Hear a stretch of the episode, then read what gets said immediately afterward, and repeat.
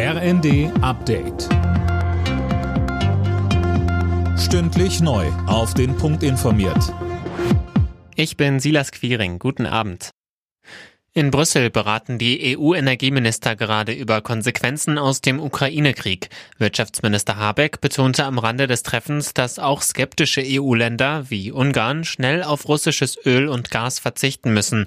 So ein Schritt sei wichtig, auch wenn er natürlich nicht ohne Folgen bleiben wird. Die Wirtschaft, die Verbraucher, die Konsumenten, alle werden einen Beitrag leisten müssen. Es ist undenkbar, dass Sanktionen ohne Folgen für die eigene Volkswirtschaft bzw. die eigenen Preise sind. Wir werden höhere Inflation, höhere Energiepreise und äh, eine Belastung der Wirtschaft haben. Die Bundesregierung geht nicht davon aus, dass Deutschland durch die Ausbildung ukrainischer Soldaten zur Kriegspartei wird. Das hat Regierungssprecher Hebestreit gesagt. Mehr von Tim Britztrup. Hintergrund ist ein Gutachten des Wissenschaftlichen Dienstes des Bundestags. Danach sind Waffenlieferungen unproblematisch. In Sachen Ausbildung befindet man sich aber in einer völkerrechtlichen Grauzone.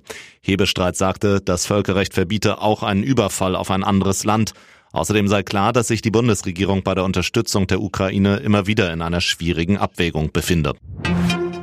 Friedrich Merz bleibt dabei. Der CDU-Chef will trotz Kritik aus der Ampelkoalition in die Ukraine reisen. Sein Vorhaben hat er heute bekräftigt. Einen genauen Termin nannte er aber nicht. SPD und FDP hatten Merz parteipolitische Spielchen vorgeworfen.